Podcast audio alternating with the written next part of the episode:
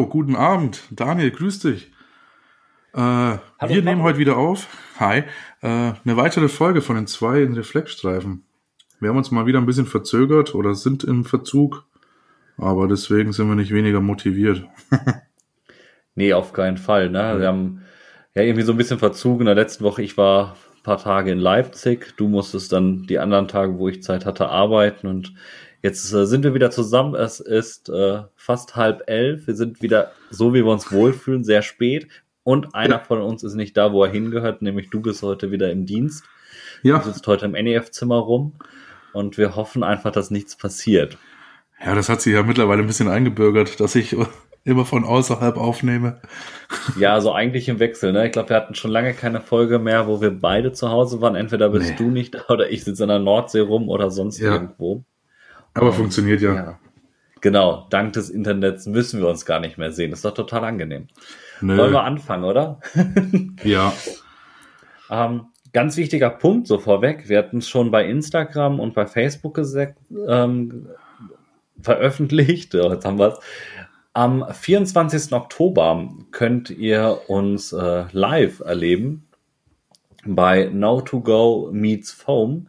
Dort sind wir beide eingeladen worden, Patrick und ich, und dürfen da jeweils unseren besten Foam-Hack live äh, und persönlich vorstellen.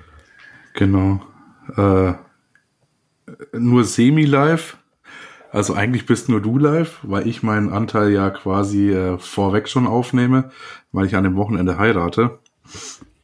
Und äh, würde blöd kommen, wenn ich da nochmal eben eine Online-Fortbildung oder Live-Fortbildung geben würde. Aber das Ganze daran ist eigentlich ganz cool.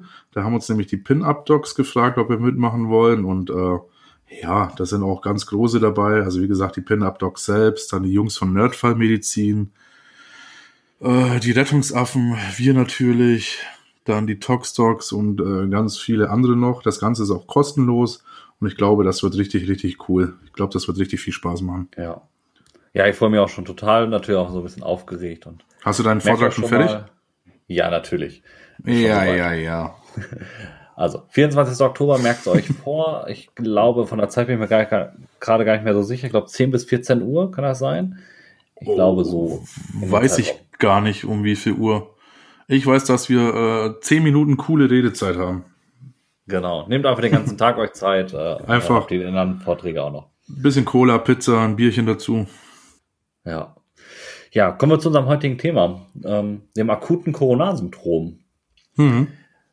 Und wenn wir über das akute Coronarsyndrom sprechen, kommt das eigentlich ganz oft vor, dass wir eigentlich viel mehr über das Leitsymptom Brustschmerz reden. Ja. Aber warum tut ein Herzinfarkt überhaupt erstmal weh, müssen wir uns erstmal fragen. Dafür müssen wir uns ganz klar, kurz klar machen, was ist Schmerz überhaupt? In der Definition Schmerz ist also die Definition ist, ein Schmerz ist eine unangenehme, sensible und emotionale Erfahrung, die in Zusammenhang mit einer tatsächlichen oder potenziellen Gewebschädigung steht. Diese Gewebschädigung kann infolge einer mechanischen Obstruktion, Entzündung, Infektion oder auch halt einer Ischämie entstehen. Können wir also sagen, Brustschmerz ist immer gleich ACS? Nein. Hm, Nee, nicht so ganz, ne? Eigentlich Nein, absolut. Da gehört ja schon ein bisschen was dazu. Denn viele kardiovaskuläre Erkrankungen, außer dem ACS und natürlich auch andere Krankheiten oder Probleme, verursachen Brustschmerzen oder ein enge Gefühl in der Brust. Dazu kommt, nur weil wir Brustschmerz empfinden, muss das Ereignis nicht immer in der Brust abspielen. Auch wenn diese also wenn unser, unser Thoraxbereich zwar sehr gut anatomisch abgegrenzt ist, kann der Schmerz durch in der Nähe befindliche Organe oder Strukturen, die über die gleichen Nervenwurzeln versorgt werden, auch ausstrahlen. Teilweise kennen wir das auch, wird das ACS auch mit einhergehenden epigastrischen Schmerzen, Übelkeit und oder Erbrechen von Patienten beschrieben. Im Rahmen eines akuten Coronarsyndroms treten natürlich noch mehr Symptome auf, außer Brustschmerz. Die Patienten klagen zum Teil über Atemnot, Schwäche, Unruhe, Angst, so das so das Komplettpaket. Beim genaueren Betrachten oder wenn uns sogar dazu erwägen, den Patienten sogar anfassen zu wollen, können wir am Patienten häufig feststellen, dass er kaltschweißig ist und wenn wir den Puls tasten, auch zum Teil Herzrhythmusstörungen im Rahmen einer Arrhythmie, Tachykardie oder auch Bradykardie schon mal tasten. Patrick, hast du schon mal von dem sogenannten 3K-Schweiß gehört? Ich freue mich, dass du mir diese Frage stellst, nämlich nein. ich tatsächlich vorher auch nicht. In der Recherche für die heutige Folge habe ich mich äh, da so ein bisschen nochmal mit befasst, habe auch unter anderem in dem äh, Notfallsanitäterbuch vom Cornelsen Verlag nachgelesen und die bezeichnen diesen, das Kaltschweißige auch als 3K-Schweiß. Und irgendwie mag ich diese Bezeichnung, denn beim Lesen habe ich mich das erste Mal gedanklich überhaupt mit diesem Begriff kaltschweißig beschäftigt. Ne? Dabei stehen die 3K für kalt, klebrig und kleinperlig. Und genau das ist es ja. Ne?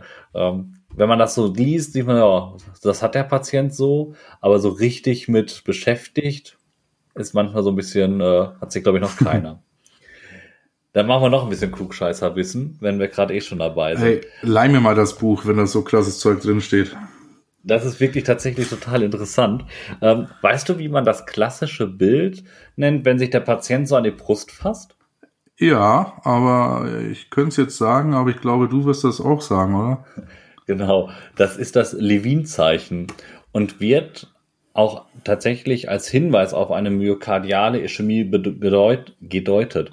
Also es ist auch wirklich mit ein Symptom, wenn der Patient sich dieses klassische an die Brust, Brust packt und sagt, oh, das drückt so und dieses Levin-Zeichen zählt einfach mit dabei. Jetzt haben wir schon ganz viel über Zeichen und Schmerz geredet, mhm. aber was ist denn das eigentlich, dieses akute Koronarsyndrom genau? An sich ist es erstmal eine Arbeitsdiagnose und eine Sammlung von mehreren Krankheiten, die wir in der Initialphase und auch im Rettungsdienst nicht eindeutig unterscheiden können. Das, was wir im Rettungsdienst ja deutlich sehen bzw. erkennen könnten, ist der STEMI, also der ST-Streckenhebungsmyokardinfarkt. Hm. Diesen können wir im EKG erkennen und sogar, je nachdem, welche Ableitungen betroffen sind, auf ein bestimmtes Areal am Herzen begrenzen. Natürlich benötigen wir dafür im Voraus ein 12-Kanal-EKG, was natürlich unterdessen, glaube ich, in einem modernen Rettungsdienst Standard geworden ist. Ähm, also bei jedem internistischen Patienten gehört ja tatsächlich einfach ein 12-Kanal dazu. Vor allem mit ACS-Symptomatik. Ja, das sollte schon Standard sein. Und wenn es noch nicht ja. ist, dann bitte darauf hinarbeiten. Genau, denn auch die Leitlinien sagen, dass der Patient ab ersten medizinischem Kontakt, das sind wir als Rettungsdienst, innerhalb von 10 Minuten ein 12-Kanal-EKG erhalten soll. In diesem 12-Kanal-EKG suchen wir dann nach ST-Streckenveränderungen in mindestens zwei benachbarten Ableitungen. In den Brustwandableitungen sollte diese Veränderung größer 0,2 Millivolt in der Höhe ergeben und in Extremitätenableitungen größer 0,1 Millivolt betragen. Schaut dafür am besten in eurem EKG-Ausdruck nach. Ich kenne das von den Lifepack und auch von den Zollgeräten, wie auch, glaube Corpus hat das auch so. Die haben vorweg so eine Eichzacke, die euch die Höhe von einem Millivolt anzeigt. Das sind meistens sind das zehn kleine Kästchen, sind ein Millivolt. Somit ist ein kleines Kästchen 0,1 Millivolt. Also wollen wir in den Extremitätenableitungen zwei Kästchen Veränderungen haben und in den, äh, doch in den Extremitäten, nein, in den Brustwandableitungen, jetzt haben wir es, in den Brustwandableitungen wollen wir zwei Kästchen haben und in den Extremitäten wollen wir ein Kästchen Veränderung haben, wenn unser Strich so. Das klingt jetzt natürlich erstmal ganz einfach. Jedoch gibt's da, wie bei so vielen Sachen in der Medizin, wieder eine Ausnahme. Wäre sonst auch, glaube ich, zu öde. Und zwar bei den Ableitungen V2 und V3. Dort wird eine Veränderung bei Männern unter 40 Jahren bis zu 0,25 Millivolt toleriert. Dafür aber bei Frauen schon eine Veränderung, also Hebung von 0,15 Millivolt als kritisch bewertet. Aber zurück zur Lokalisierung. Bei einer Hebung von in V1 bis V5 ist die Vorderwand meist betroffen.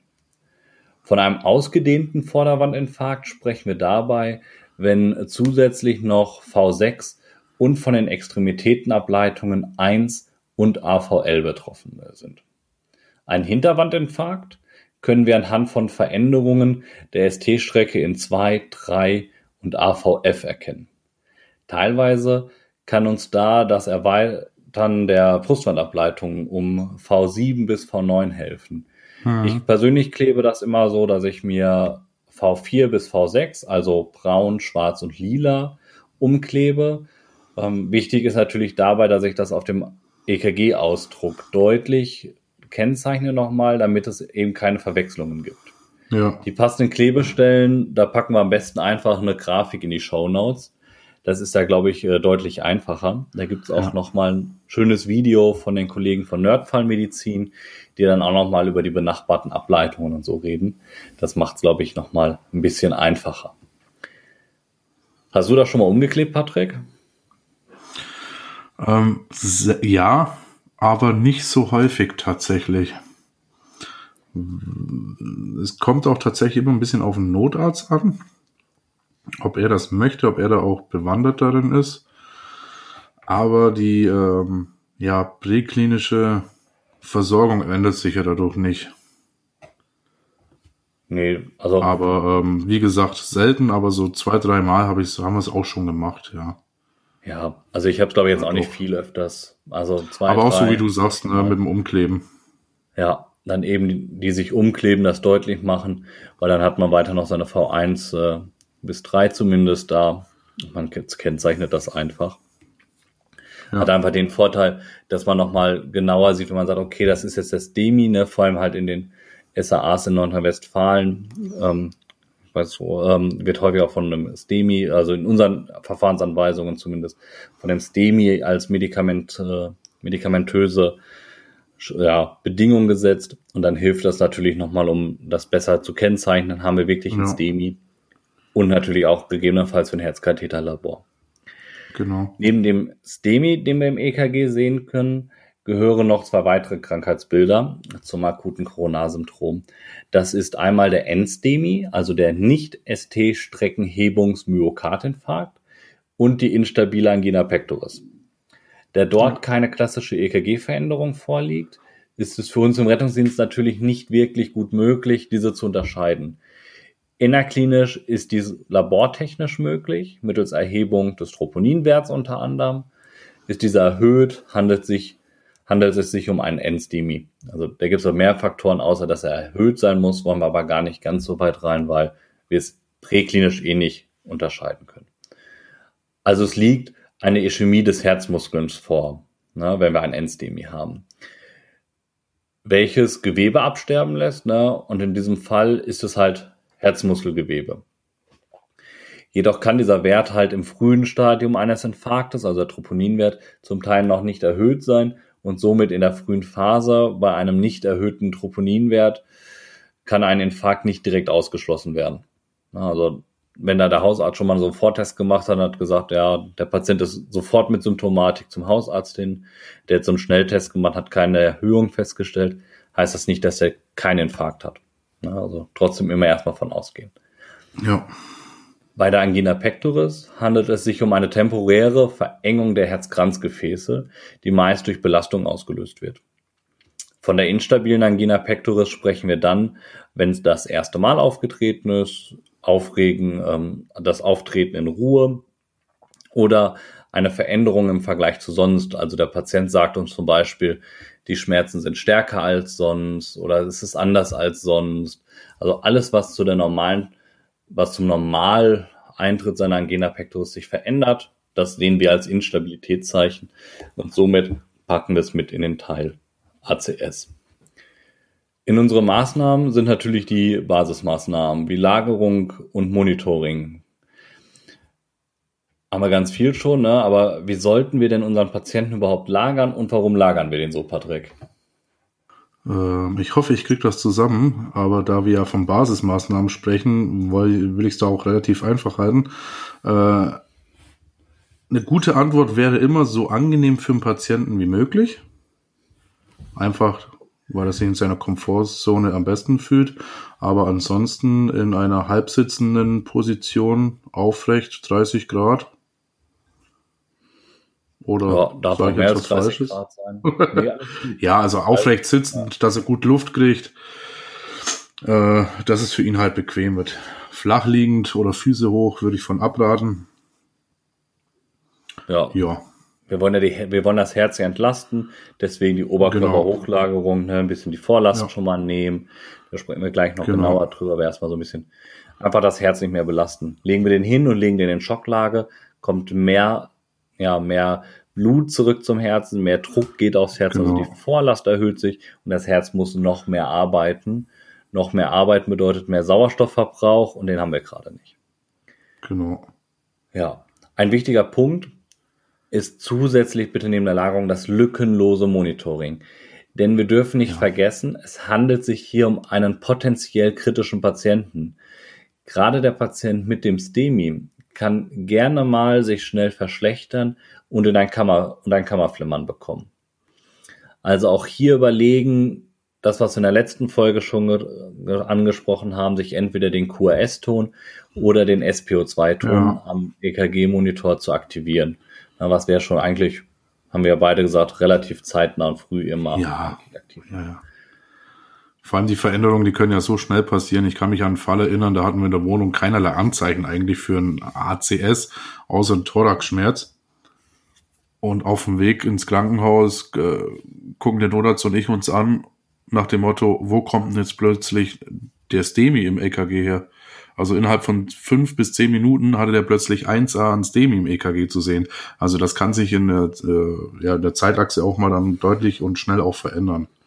Ja, wenn du dich an unseren Einsatz da erinnerst, wo wir mitten auf dem Land waren, wo wir sozusagen im EKG-Ausdruck den Umsprung von normal EKG auf STEMI hatten, ne? das geht. Stimmt, Also, das waren wir. Ja, ne, da hatten wir eine Patientin, ne, die hat vorher gesagt, die hat thorakale Schmerzen und wir haben das den e- ersten EKG-Ausdruck gemacht, da war alles gut. Wir gucken eine halbe Minute später rüber zum Monitor, haben wir eine Veränderung auch drin gehabt. Ne? Also auch der N-STEMI kann zum STEMI werden und auch schlechter werden. Ja. Ein wichtiger Punkt an unsere Hörerinnen und Hörer, die den schönen Corpuls, also den C3 oder jetzt diesen Nachfolger benutzen, bitte nehmt auch diese Defi-Einheit mit ins Krankenhaus und immer mit zum Patienten. Denn es ist zwar wunderschön, wenn wir das Flimmern auf dem Monitor sehen, aber es ist echt blöd und unpassend, wenn wir dann keine passende Intervention durchführen können, weil wir eben kein Defi dabei haben. Also nehmt die Defi-Einheit bitte immer mit, vor allem halt, wenn es kritische Patienten und ACS-Patienten oder kardiologische Patienten sind, denn es hilft uns halt echt null, wenn wir das Flimmern nur sehen, haben zwar nachher eine tolle Doku, dass er geflimmert hat, aber keiner konnte mal eben sofort eine Intervention machen, weil vielleicht der nächste, weil wir im Fahrstuhl stehen und das nächste EKG oder die D4-Einheit einfach zu weit weg ist von uns. Wollen wir uns medikamentös so ein bisschen beschäftigen? Ja. Ich glaube, jeder kennt so aus seiner Ausbildung das Mona-HB-Schema, welches halt für Morphin, O2, also Sauerstoff, Nitro, ASS, Heparin und Beta-Blocker steht. Mhm. Dieses Schema ist in der Behandlung nicht mehr komplett up-to-date, beziehungsweise kann man nicht immer mehr als Standardtherapie ansehen. Bei jedem ACS so machen wir es halt nicht mehr komplett nach Leitlinie. Für die Notfallsanitäter sind in den meisten Algorithmen Heparin, Acetylsalicylsäure heißt es ja richtig, also ASS und Aspirin vorgesehen. Ähm, das sind auch die Medikamente, damit wollen wir mal anfangen. Patrick, jetzt habe ich schon ganz viel gelabert, gute 20 Ja. Minuten fast. Jetzt darfst du uns ein bisschen was zum ASS und Heparin wolltest du uns erzählen. Ja gut, ich höre dir aber ganz gerne beim Labern zu. Ich glaube oder ich finde auch, dass du die deutlich äh, angenehmere Mikrofonstimme hast. Und dann bin ich auch gar nicht böse, wenn du den Großteil hier auch mal machst. Vor allem bin ich momentan eh nicht so mega aufmerksam. Das Thema Ah, hatten wir danke. vorhin schon mal privat. Deswegen finde ich es auch mal schön, wenn du die Arbeit erledigst. Aber ähm, ja, jetzt hör aber mal auf. Tust ja gerade so, als ob ich gar nichts mache. Aber zurück zum Thema. Ähm, ja, das ASS, wie du schon gesagt hast, die Acetylsalicylsäure, das ist tatsächlich schon ein recht altes Medikament. Das wurde, ähm, lass mich lügen, so ums 19. der- 19. Jahrhundert, also ähm, 1897 war das, äh, glaube ich, genau, das erste Mal schon synthetisiert. und ist eigentlich ein Bestandteil der Rinde von Weidebäumen. Und äh, in dieser Form konsumieren das die Menschen eigentlich schon auch seit vielen hundert Jahren. Und es half damals schon gegen Fieber und Schmerzen und hat auch daher auch schon äh, den Namen Fieberrinde bekommen. Da ist dir was runtergefallen. Ja, mir ist was runtergefallen. Äh, wiederholt vielleicht sich jetzt aber noch mit dem letzten Satz. Ja, ich habe gesagt, dass man ähm, die Rinde damals schon benutzt hat, um Fieber und Schmerzen zu senken. Und daher der Name Fieberrinde kommt. Ähm, ASS gehört zur Gruppe der Prostaglandin-Synthesehämmer. Äh, Was ein Wort. Weil die Prostaglandine spielen eine entscheidende Rolle in der Schmerzentstehung, in der Temperaturregulation und auch im Entzündungsgeschehen. Was dann auch erklärt, warum man Aspirin auch äh, zur Behandlung von Schmerzen, Fieber und Entzündungen einsetzen kann. Um da mal kurz darauf einzugehen, ähm, war jetzt gar nicht so leicht, das äh, zu reduzieren aufs Wichtigste. Aber ähm, im Großen und Ganzen kann man sagen, dass die Verminderung der Prostaglandin-Synthese äh, über die Blockade des Enzyms Zyklooxygenase, kurz COX, kommt. Denn neben den Prostaglandinen wird durch die COX-Hemmung auch die Synthese von Thromboxan unterdrückt. Und dieses Thromboxan, das kann man vielleicht sich ein bisschen von Thrombus ableiten, äh, entsteht, wenn die äh, Blutblättchen äh, sich, also für deren Aggregation ist das verantwortlich. Also man sagt, das Thromboxan entsteht in den Blutblättchen und ist für deren Aggregation verantwortlich. So, jetzt ist es ein schöner Satz. Zusätzlich begünstigt das auch die Vasokonstriktion in den Gefäßen. Und wenn man jetzt mal guckt, Vasokonstriktion und Blättchenaggregation sind zwei ganz entscheidende Schritte in der Blutstellung. Und wenn man jetzt mit ASS daherkommt, der diese äh, Thrombox, äh, Throm, jetzt kriege ich den Satz nicht raus. Nochmal von vorne, Daniel. Unterdrückt man jetzt mit ASS die Thromboxan-Synthese, ist die Aggregation erheblich vermindert. Und wenn man jetzt mal einen kleinen Exkurs macht, ne, ähm, so ein ACS, ne, wenn sich jetzt so arteriosklerosisches Plaque bildet, ne, dann ist das meist von dem glatten Endothel überzogen und dann kann, können sich die Thrombozyten nicht daran heften. Also da bleibt nichts dran hängen. Ähm, erreicht jetzt aber so ein Plug eine kritische Größe und platzt dann auf, initiiert, äh, initiiert diese Struktur die Aggregation von Thrombozyten und damit dann auch die Bildung eines Thrombus. Und so wird aus einem, äh, ja, aus einer KHK quasi, wo der Durchmesser der Koronararterien eh schon verengt ist, ja, dann ein richtiger Thrombus und ja, schwupps hat man einen Myokardinfarkt. Ähm, was wichtig zu erwähnen ist, dass der äh, ASS tatsächlich in verschiedenen Dosen auch verschiedene Zulassungen in Deutschland hat. Und im Rettungsdienst benutzen wir es eigentlich vornehmlich zur Behandlung von ACS. Ähm, oft lesen wir es natürlich auch als Hausmedikation bei Patienten, die es zur Prophylaxe vor Reinfarkten, TIAS und Apoplex nehmen oder tatsächlich auch nach gefäßchirurgischen Eingriffen. Ja, Eingriffen. Ähm, ja, so, und wenn man sich die Pathophysiologie des ACS mal anguckt und dann daraus die logische Konsequenz mit den Thrombozytenaggregationshemmer zieht, ist das halt ein Eckpfeiler der ACS-Therapie. Ja, wie wir alle wissen, gibt es natürlich auch beim ASS diverse Kontraindikationen. Dazu gehört mh, hm, die Blutungsneigung, die daraus resultiert und aktuelle Blutungen, also falls ein Trauma vorliegt. Dann akutes Aortensyndrom, dann, ähm, ähm, lass mich kurz überlegen, Ulcus ventriculi und Ulcus duodeni. Ähm, Allergie natürlich, Unverträglichkeiten, dann natürlich der akute Asthmaanfall, der darf nicht vergessen werden, und ein akutes Leber- oder Nierenversagen. Aber da auch Achtung, nur das akute, eine leichte oder leicht chronische Leber- oder Niereninsuffizienz gehört jetzt zum Beispiel nicht dazu. Das ist halt ein Nutzen-Risiko abwägen. Dann haben wir aber auch natürlich Nebenwirkungen, die aus der Wirkung vom ASS auch äh, ja entstehen. Das sind zum Großteil gastrointestinale Beschwerden. Dazu gehört, ja, was gibt's denn? Sodbrennen, Übelkeit, Erbrechen, Bauchschmerz.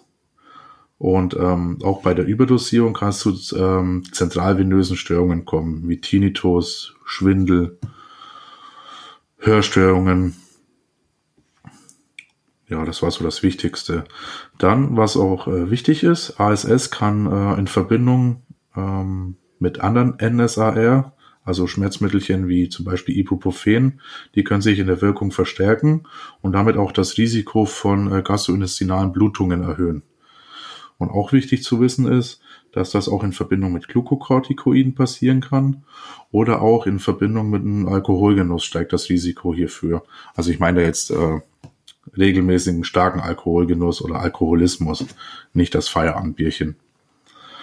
Was auch wichtig ist, dass ähm, ASS die Wirkung von Aldosteron-Antagonisten, Antihypertensiva und Schleifendiuretika schwächen kann. Das sind so die wichtigsten eigentlich. Und wenn wir uns jetzt äh, zum Beispiel ähm, ja die Verfahrensanweisung oder halt die SAA und Behandlungsverwaltungsdienst vom Land NRW anschauen, dann kann der Notfallsanitäter 250 Milligramm ASS verabreichen, das ganze IV. Tatsächlich ist die Datenlage zum ASS relativ groß und bereits geringe Dosen von ca. 75 bis 300 25 äh, Milligramm reduzieren beim hospitalisierten Patienten die Sterblichkeit beim AS, äh, ACS drastisch. Und was auch noch erwiesen ist, dass ähm, dieser Wert tatsächlich, ich habe ihn jetzt nicht da, aber äh, muss auch ehrlich sein, ich habe den Wert selbst nicht gefunden, sondern nur den Hinweis, dass es so ist. Und wenn man das ASS bereits in der Prähospitalphase gibt, wird das noch deutlich gesteigert. Also ganz wichtig, das ASS direkt in der Präklinik auch geben. Ja, so viel erstmal zum ASS. Ich glaube, habe alles erwähnt. Ich gucke nochmal, ich habe so eine kleine, so einen Spickzettel, habe ich aber alles ja. erwähnt. Klang gut zumindest ja. bis jetzt. Mir ist nichts aufgefallen, ja. Fehlern. ja, willst du vorweg nochmal ein anderes Medikament oder soll ich gleich mit äh, Heparin weitermachen? Mach das Heparin. Hättest, wie hättest gern? Dann haben wir das A und H direkt weg, ja, oder? Ey, dann habe ich meinen Teil erledigt, dann kann ich wieder deiner wunderschönen Stimme folgen. Ja, das dachte ich mir, dass du das so am liebsten hast. ja. Okay, Heparin ist ja auch ein Medikament, was der Notfallsanitäter, äh, äh, Notfallsanitäter geben darf. Hey, heute habe ich es aber auch. Ähm, auch das Heparin ist ein relativ altes Medikament und wurde 1916 äh, zufällig von einem Medizinstudenten entdeck, äh, entdeckt. Der untersuchte eigentlich verschiedene Gewebe auf gerinnungsfördernde Substanzen. Allerdings fand er dann etwas anderes. Ja, manchmal ist es dann halt so. Und äh, fand dann eine Substanz, die eine hohe gerinnungshemmende Potenz hat. Und der Name Heparin leitet sich eigentlich nur davon ab, dass es aus der Leber gewonnen, gewonnen wurde, also von der Hepa. Auch witzig oder ein Fun Fact, ja kein Fun Fact, ein richtiger Fakt, äh, ist, dass das Heparin heute aus der Rinderlunge und aus dem Schweinedarm gewonnen wird. Heparin kann man subkutan oder IV geben und die Wirkung setzt eigentlich, setzt eigentlich unmittelbar ein. Man kann es auch, wenn man subkutan verabreicht, muss man aber auch damit rechnen, dass es eine kleine Latenzzeit von 20 bis 30 Minuten hat und äh, mit einer Halbwertszeit von 90 bis 120 Minuten aber auch relativ kurz ist. Jetzt müssen wir noch mal einen kleinen Ausblick äh, zum Thema Blutgerinnung machen. Weil Blutgerinnung, das haben wir alle schon mal gehört, erfolgt in so einer Kaskade. Man kann also sagen, dass aus inaktiven Vorstufen eine Art Kettenreaktion passiert, woraus dann aktive äh, Substanzen gebildet werden.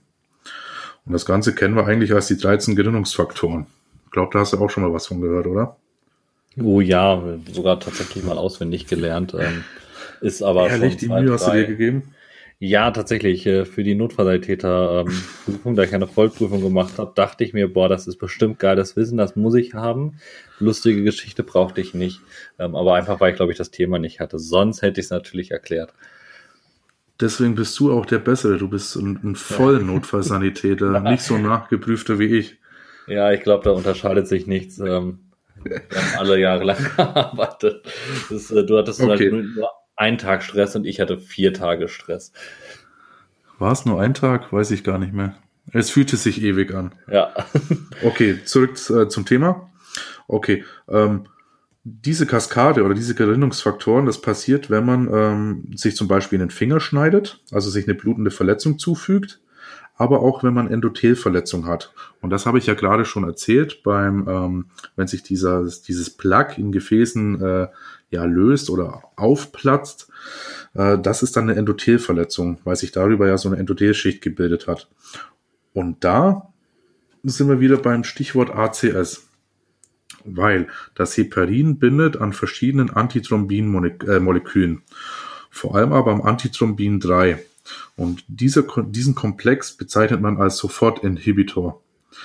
Er bindet dann an den Gerinnungsfaktoren 2, den Prothrombin, dem äh, Gerinnungsfaktor äh, 9, das ist der antihämophile Faktor B, man nennt ihn auch Christmas-Faktor. Dann war das der Gerinnungsfaktor 10, der Stuart-Brower-Faktor. Die Nummer 11 war das Plasmatromblin-Plastin. Man kennt es auch als Rosenthal-Faktor. Und dann äh, war das, glaube ich, noch Faktor 12. Aber jetzt fällt mir nicht mehr ein, welcher Faktor das war. Ich glaube, der Hagemann-Faktor. Ja. Aber schieß mich jetzt, also. Das kann gut sein. Ich bin mir da auch nicht mehr so sicher. Ist jetzt nicht überlebenswichtig, ist so ein bisschen Klugscheißer. Nein. To go, ne? Genau, aber da bindet's dran und äh, wird dadurch dann beeinflusst. Ähm, was man jetzt noch wissen kann, ist, dass man auch in der, in der Pharmakologie zwischen hochmolekularen, also unfraktionierten Heparin und fraktionierten niedermolekularen Heparin unterscheidet. Leicht gesagt, dieses niedermolekulare Heparin ist sowas wie eine, ja, leicht abgeschwächte Form vom hochmolekularen. Wir benutzen aber das hochmolekulare im Rettungsdienst. Das Heparin ist zugelassen für die Behandlung von venösen und arteriellen thromboembolischen Erkrankungen, also in dem Fall ja dann auch beim ACS und auch zur Prophylaxe, äh, Prophylaxe davon. Und äh, tatsächlich wird es auch benutzt zur Antikoagulation äh, nach Operation oder bei Verwendung von extrakorporalen Kreisläufen. Also zum Beispiel, wenn man eine ECMO, ECMO benutzt oder ähm, was gibt's noch für ein Beispiel? Auch bei der, in der Dialyse wird's, glaube ich, benutzt, oder? Ja, ja. ich meine ja. Genau. Ähm, jetzt muss man aber auch aufpassen, auch wenn man meint, Heparin ist ein leicht anzuwendendes Medikament, muss man eine ordentliche Anamnese machen. Das zur Not auch dann über Dritte um dann auch zu den Kontraindikationen zu kommen.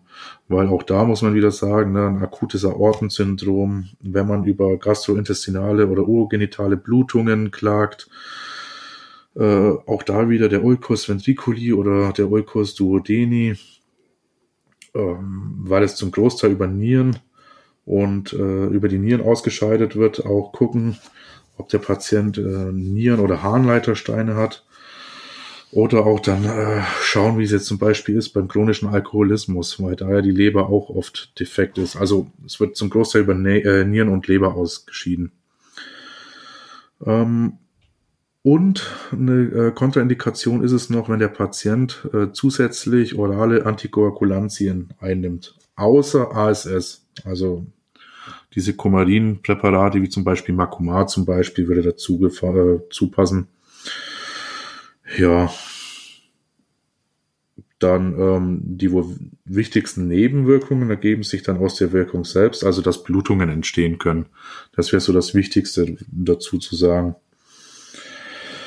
Jetzt wird momentan auch viel diskutiert, ob Heparin bei einem Endstemi oder bei der instabilen Angina pectoris zu undifferenziert dem Patienten gegeben wird weil gerade das ähm, hoch, äh, also das unfraktionierte hochmolekulare Heparin braucht eigentlich eine enge Überwachung der Gerinnungswerte und ähm, ist eigentlich auch dann relativ risikobehaftet.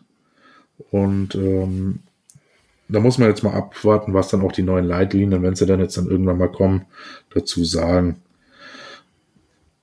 Fakt ist, dass der Patient wohl durch die verbesserte Fließeigenschaft profitiert Inwieweit das aber ähm, für den Notfallsanitäter gewichtig ist, wird sich zeigen, weil das ist auch vielleicht ein guter Grund, zweimal drüber nachzudenken, ob jetzt der Notfallsanitäter tatsächlich Heparin geben soll, weil laut den Leitlinien, äh, laut der SAA darf es bei uns. Ne? Das sind die 5000 Injektionseinheiten, aber äh, aufgrund der hohen Blutungsrisiko sollte man es auch ein bisschen differenzierter sehen, ob dann vielleicht ähm, ein gutes Beispiel, das NF ist schon auf der Anfahrt, vielleicht zwei, drei Minuten entfernt, da muss es vielleicht nicht unbedingt der Notfallsanitäter machen.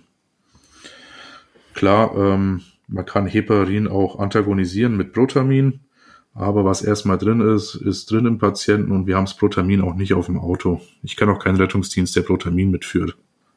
Mir fällt Oder? auch kleiner. Nee. nee. Also da, wo ich bis jetzt überall war und bin, glaube ich nee. Also, die haben es also, auch nicht. Wer halt, also, na, wir sind zwar alles gut ausgebildete Notfallsanitäter, beherrschen unser Handwerk, aber man äh, kann auch mal differenziert drüber nachdenken, was hilft gerade dem Patienten oder warte ich da vielleicht nochmal? Und was so ein Tipp aus der Praxis noch wäre von mir, ähm, wir sind, sind zum Beispiel im Rettungsdienst, wir haben keine Totraumspritzen. Und die Menge vom Heparin ist ja, ja verschwindend gering in dieser Ampulle.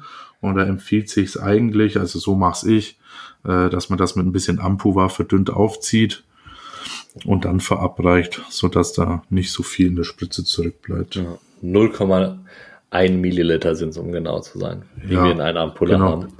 So, und. Das ist, äh, glaube ich, klar, dass man das kurz, also wenn man die, keine Totraumspritze hat, das tatsächlich eben ja. verdünnt nochmal. Ja, alles ein bisschen viel gewesen, aber im Großen und Ganzen habe ich alles gesagt, was ich zu sagen hatte. Falls ja. ich was falsch gesagt habe, berichtigt mich gerne, schreibt es in den Kommentaren, schreibt eine E-Mail. Nur so ja. lernen wir draus. Ja, also das Wichtige ist, glaube ich, Take Home beim Heparin.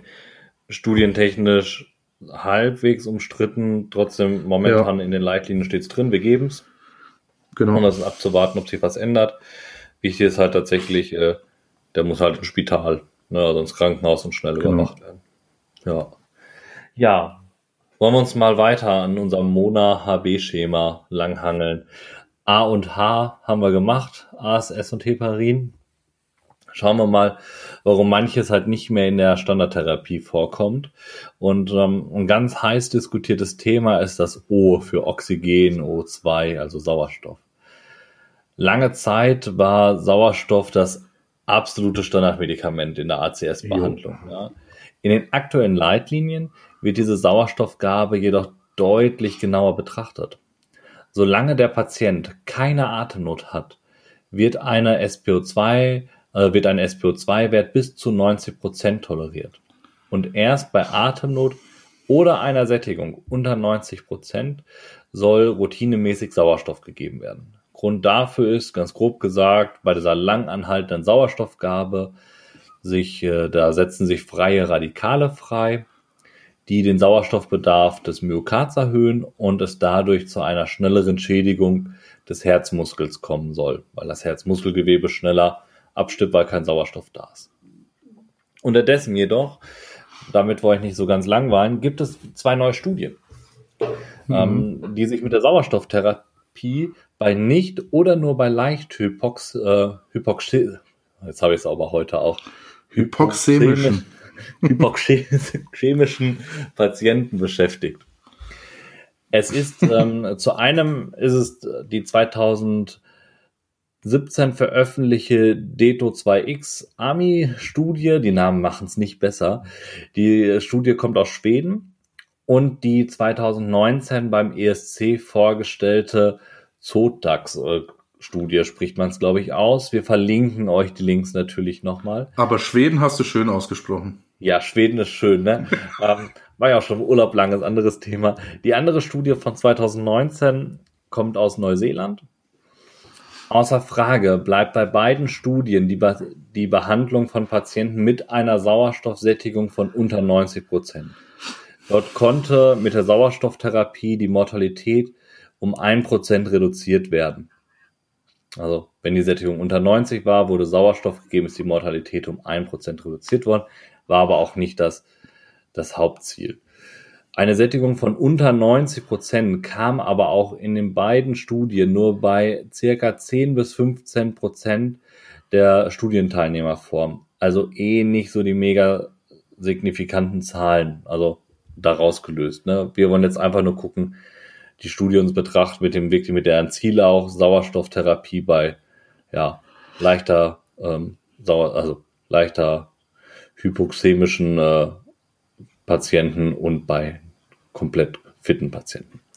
Insgesamt ja. wurden in der Studie aus Neuseeland mehr als 40.000 Patienten hinsichtlich der 30-Tage-Mortalität untersucht. Das Ergebnis dieser Studie, aber auch der aus äh, der schwedischen Studie mit rund 6.200 Patienten zeigt, dass es keinen signifikanten Unterschied in der Mortalität, aber auch in der Wiederhospitalisierung von Patienten gibt. Also nach den beiden Studien ist die Sauerstoffgabe bei Patienten mit einer Sättigung größer 90 Prozent weder schädlich noch nützlich für den Patienten. Hm. Es ist also wirklich abzuwarten, ob sich aus diesen Studien auch Änderungen in den Leitlinien ergeben, denn dieser Punkt Schaden geht einfach raus. Ne? Wir können aber auch halt einfach Vorteile sehen, wenn wir den Patienten besser hochsättigen, also eine Sauerstofftherapie ihm auch geben, wenn er nicht über eine Atemnot klagt und nicht auf eine und keine Sättigung unter 90 Prozent hat. Wir schaffen den instabilen Patienten dadurch schon mal eine leichte Sauerstoffreserve und oxygenieren den Patienten für eine eventuelle Veränderung, was wir ja gerade schon sagten, der aktuellen Vitalsituation schon mal vor und sind dadurch schon mal etwas vor der Lage. Über den psychologischen Effekt kann man jetzt natürlich auch nochmal deutlich streiten, den Sauerstoff macht. Mhm. Ähm, aber ich glaube, mit Sauerstoff machen wir nach aktueller Leitlinie, äh, nach aktueller Studienlage nicht viel verkehrt. Wichtig ist natürlich, der Patient mit Dyspnoe braucht auf jeden Fall Sauerstoff, egal bei welcher Sättigung. Hat er Dyspnoe, kriegt er Sauerstoff. Na, das heißt, nach Leitlinie haben wir dann dort, hat der Patient eine Dyspnoe, haben wir nach Leitlinie eine Zielsättigung von 94 Prozent. Und so sieht es momentan mit dem, mit dem Sauerstoff aus.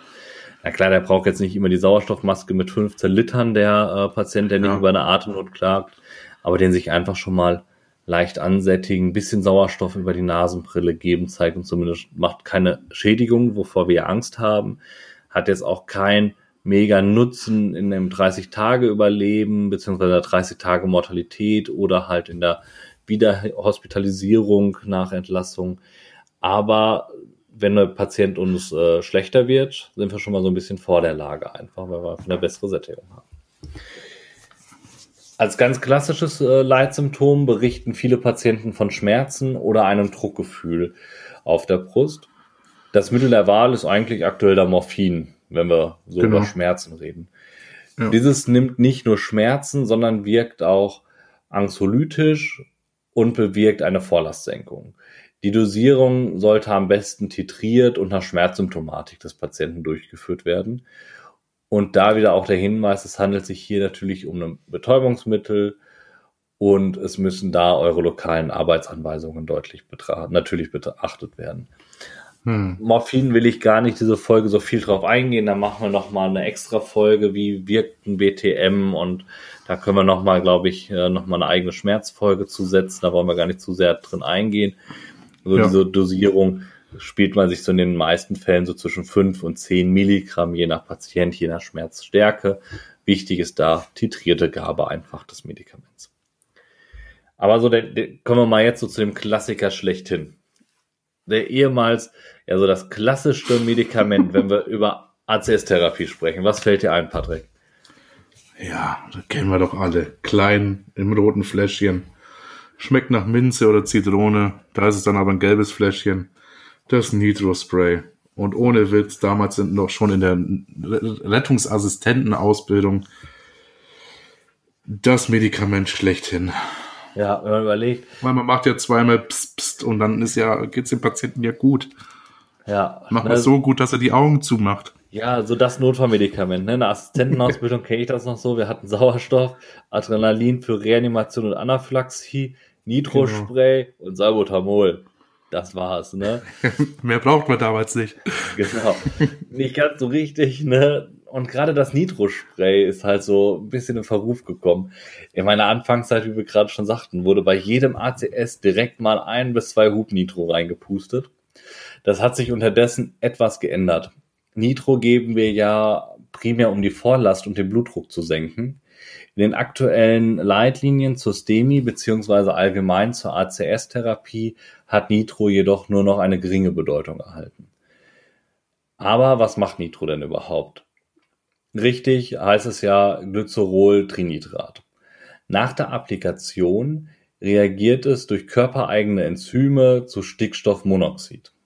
Mhm. Durch das Stickstoffmonoxid wird Guanotriphosphat, kurz GTP, zum zyklischen Guan, ach du Jemine, ähm, zum, zum CGMP. Zu, genau, zum CGMP umgewandelt. Dafür ist es mir jetzt echt zu spät. Wir schreiben euch die Sachen gerne nochmal in die Show Notes. Zum CGMP umgewandelt. Dieses, was im Endeffekt passiert ist, halt, dieses führt halt zur Relaxierung der Venen. Dadurch entsteht auch ein verminderter Rückstrom des Blutes zum Herzen und die Vorlast wird gesenkt. Parallel zu den Venen werden aber auch die großen Arterien weitgestellt und unsere Nachlast am Herzen wird auch etwas reduziert. Klingt im Großen und Ganzen erstmal ganz toll und sollte doch jeder kriegen, mhm. haben wir auch jahrelang gemacht, hat auch nicht jeden gekillt. Aber die Studienlage ist ja ein bisschen besser unterdessen. Und man muss ja einfach sagen, nur weil man es früher gemacht hat, heißt es ja nicht, dass es schlecht war, aber vielleicht auch einfach nicht mehr jetzt das, das Beste. Denn haben wir nur, also das Ganze geht nur, wenn das linke Herz betroffen ist. Wenn unser Patient jedoch eine Ischämie im rechten Herzen hat, bedeutet eine Reduktion der Vorlast auch, dass das Myokard mehr Energie braucht, um den rechten Ventrikel zu füllen. Was wieder mehr Sauerstoff am, am rechten Myokard benötigt, welchen wir aktuell ja gar nicht haben. Also wir können ja gar nicht diese Energie ersetzen. In den ja. SAAs und also SAA und BPR für Nordrhein-Westfalen, Mecklenburg-Vorpommern, Sachsen und Sachsen-Anhalt ist eine routinemäßige Nitrogabe nicht mehr vorgesehen.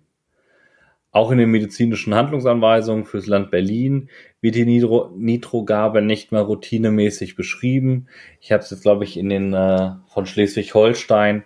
Da bei den Kollegen ist es tatsächlich noch vorgesehen, dass es planmäßig gegeben wird. Okay. Sollten wir vom EKG eine reine Linksherzbeteiligung bestätigen können, sind natürlich beim Nitro noch einige Sachen zu beachten. Ne? Wir können nicht sagen, okay, dann schütten wir es doch einfach jetzt rein, also sprühen es rein, nachdem wir dem Patienten erklärt haben, dass es unter die Zunge soll und wie er seine Zunge anheben soll. Das ist, glaube ich, somit eine der schwersten Menschenakte dieser Welt, seine Zunge anzuheben, dass man was unter die Zunge sprühen kann. Wichtiger Punkt, nachdem wir das erklärt haben, vorher, bevor wir Nitro geben, sollten wir einen IV-Zugang haben. Mir fallen gerade spontan drei Einsätze ein, wo der Patient auf zwei Hub Nitro so stark reagiert hat, oder die Patientin, und der Blutdruck sehr schnell abgefallen ist und wir froh waren, dass wir natürlich vorher den Zugang hatten. Parallel, Jetzt muss ich aber sagen, ja.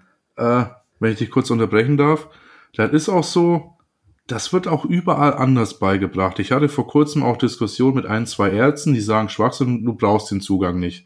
Es gibt auch Schulen, die das so durchaus äh, ausbilden. Ich kenne da eine Schule, ich werde sie nicht namentlicher nennen, die sagen, vorher ein IV-Zugang ist nicht notwendig.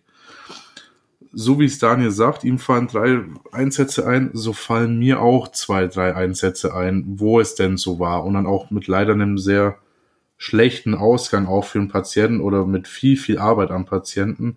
Und ähm, ich gebe Daniel da wirklich recht, vorher einen Zugang zu etablieren. Ja, natürlich tausendmal sicher ist gut, sicher. Ne? Beim tausend ja. ersten Patienten geht es eben nicht mehr gut. Genau. Einfach vor der Lage sein muss einfach sagen, die ja. halbe Minute oder Minute, die wir für den, ja, den Zugang kriegt er ja sowieso. Genau, da sind wir also, eh parallel bei. Ja. Ne, zumindest sollte der Zugang in Mache sein. Genau. also, nachdem wir halt jetzt geguckt haben, haben wir unseren Zugang drin, ne, müssen wir natürlich auch fragen, hat der Patient Allergien oder nicht? Ne, so wie was wir bei allen haben. Und äh, vor allem die Einnahme der klassischen blauen Pille ist mit abzufragen. Das sind sogenannte die PDE5-Hämmer wie Viagra und Co. Werden nicht nur bei Erektionsstörungen genommen, sondern auch ähm, bei pulmonalen Ho Bluthochdruck. Also deutlich bitte abfragen bei den Patienten, nehmen Sie irgendwelche PDE5-Hämmer, das ist vielleicht bei männlichen Patienten ähm, etwas unangenehm, wenn vielleicht die Ehefrau, Geliebte oder gar keiner mit dabei ist, weil es den Stolz kränkt, was weiß ich. Erklärt das bitte deutlich, warum es so wichtig ist, weil der Blutdruck einfach noch stärker abfällt und das wäre sehr ungünstig. Ja. Auch Frauen können PDE5-Hämmer sowohl für pulmonalen Bluthochdruck wie aber auch für den Sinn des Viagras nehmen. Also auch die fragen wir bitte mit ab. Parallel ist Nitro auch raus bei bekannten stenosierenden Herzklappenfehlern, also vielleicht mal ganz kurz aufs Herz hören, wenn man sich da sicher fühlt. Und natürlich bei der Hypotonie beziehungsweise halt bei einem systolischen Blutdruck unter 120. Ich habe auch schon Leitlinien gesehen, die haben gesagt, ach, 100 geht auch noch. Finde ich schon knapp, also mein persönliches Empfinden, ne? 120 ähm, sollte da wirklich, glaube ich, als Grenze da ganz gut sein. Und dann geben wir unsere zwei Hub von dem Nitro-Spray und wollen da gegebenenfalls, wenn das das passende Medikament ist, den Blutdruck etwas senken. Ja, ich glaube, wir haben unsere Medikamente. Wir sind auch schon wieder ultra lang, Patrick. Ne? Wir haben jetzt schon 50 Minuten auf der Uhr. So lange wollten wir eigentlich so, gar nicht. So fühlt sich's auch an. Ja, ne, ich glaube, wir haben heute ganz, ganz viel. Wir wollten es aber nicht splitten, das Thema tatsächlich. Ähm, ich weiß, der Beta-Blocker fehlt uns noch so ein bisschen. Da würde ich jetzt ausnahmsweise mal, damit wir nicht noch länger werden, an die Kollegen von Nerdfallmedizin verweisen, die zum Thema STEMI und ACS auch drei ganz tolle Kurzvideos ja. gemacht haben, wo der Beta-Blocker nochmal drankommt. Ja, Patrick, in welches Krankenhaus bringen wir den ACS-Patienten? Nicht in unseres. Wobei ich jetzt nicht sage, wo ich gerade sitze. Ja, also, ähm, eben nicht ins, in, in den kleinen Versorger, sondern tatsächlich einfach ja. in ein Haus, was ein Chorolabor besitzt, also eine Ka ja. Kardiologie und nicht nur eine Kardiologie, sondern auch ein Herzkatheterplatz hat. Genau. Ja, ein ganz wichtiger Punkt, das sagt auch die Leitlinie da, dass eine PCI einfach dort sein muss und das ist auch da, glaube ich, der Standard, aber unterdessen sind die Dinger ja wie Sand am Meer. Also wenn du überlegst, ähm, bei uns im Kreis alleine sind es vier plus die, die noch nah dran sind. Ne? Ähm, ja, das ist innerhalb von Kilo. 20 bis 30 Minuten garantiert zu erreichen. Ja, also da muss man sich halt die Frage stellen, ob man, klar, wenn der Patient jetzt höchst instabil sein sollte, kann man natürlich auch in der nächsten Cardio oder Inneren vielleicht eine Art Versorgung stattfinden lassen, muss dann aber so oder so weiter verlegt werden und wenn nicht so richtig die ja, entschuldigt den Ausdruck, so richtig die Kacke am Dampfen ist, dann kann man ruhig auch mal die fünf bis zehn Minuten weitere Fahrt in Kauf nehmen und ihn dann ein richtig geeignetes Haus bringen. Ja, muss auch auf jeden Fall. Ne? Also ja. der, der, der, da hilft auch das kleine Haus nicht viel, weil was soll das machen? Der Patient, Nein. der ins Demi hat, der Schnelltest. Ne? Ja, und um es festzustellen, ja, ist wirklich, der ist wirklich deswegen schlecht. Also fahrt ihr nach ja. Möglichkeit ins äh, nächste Demi, äh, ins nächste Demi-Labor, ich schon, ins nächste Herzkatheterlabor. Ähm, die Leitlinien sind da auch wieder dabei. Erreiche ich innerhalb von 120 Minuten keinen, keinen Herzkatheterplatz, dann ist eine Rescue-Lyse angedacht. Also die Lysetherapie ja. präklinisch. Ähm, da kommen wir aber, glaube ich, auch nochmal, das ist auch nochmal ein bisschen komplexeres Thema. Ja, auch ja. die ganze Geschichte mit dem, mit der Blutgerinnung ist ein komplexes Thema. Das war jetzt auch nur oberflächlich angesprochen. Vielleicht machen wir da auch einfach mal eine, eine Folge darüber würde sich auch anbieten, weil es ja auch ein Thema ist, oder eins der wichtigsten Themen sogar. Muss man natürlich gucken, ob, ob und wie wir das dann ordentlich verpackt bekommen. Nicht, ja. dass ihr nach 30 Minuten den Podcast ausschaltet. Ihr sollt uns ja auch ein bisschen genießen. So ist der Plan. Ja, wir sind, glaube ich, soweit durch. Ähm, in der ja. nächsten Folge haben wir uns schon so ein bisschen vorab gesprochen, zumindest es wird so ein bisschen um Trauma gehen, haben wir schon gesagt. Ähm, ja. Ja, ich bin am Wochenende, je nachdem, wann wir jetzt veröffentlichen, entweder, wenn wir im Sonntagsplan bleiben, bin ich schon auf dem äh, TECC-Lehrgang äh, in äh, bei Siegen irgendwo auf so einem alten Flugplatz an der Fliegerhorst und werde äh, da ein bisschen das Ganze nochmal wiederholen und noch ein bisschen trainieren. Das heißt, wir werden noch mal ein bisschen äh, frisches Wissen mit äh, zum Thema Trauma bringen können. Mhm. Und ansonsten werden wir Vielleicht mache ich die Basics und ja. du das Coole dann. genau. Aber nachdem ich das Wochenende wahrscheinlich weinen werde. äh, in der nächsten Woche werdet ihr noch ein bisschen was anderes sehen, was wir besuchen. Das steht auch noch nicht ganz fest, das verraten wir euch noch nicht. Das werdet ihr aber bei den Social Media Sachen genau. sehen. Aber die vom TECC-Kurs, die sind vorbereitet, die wissen, dass du kommst.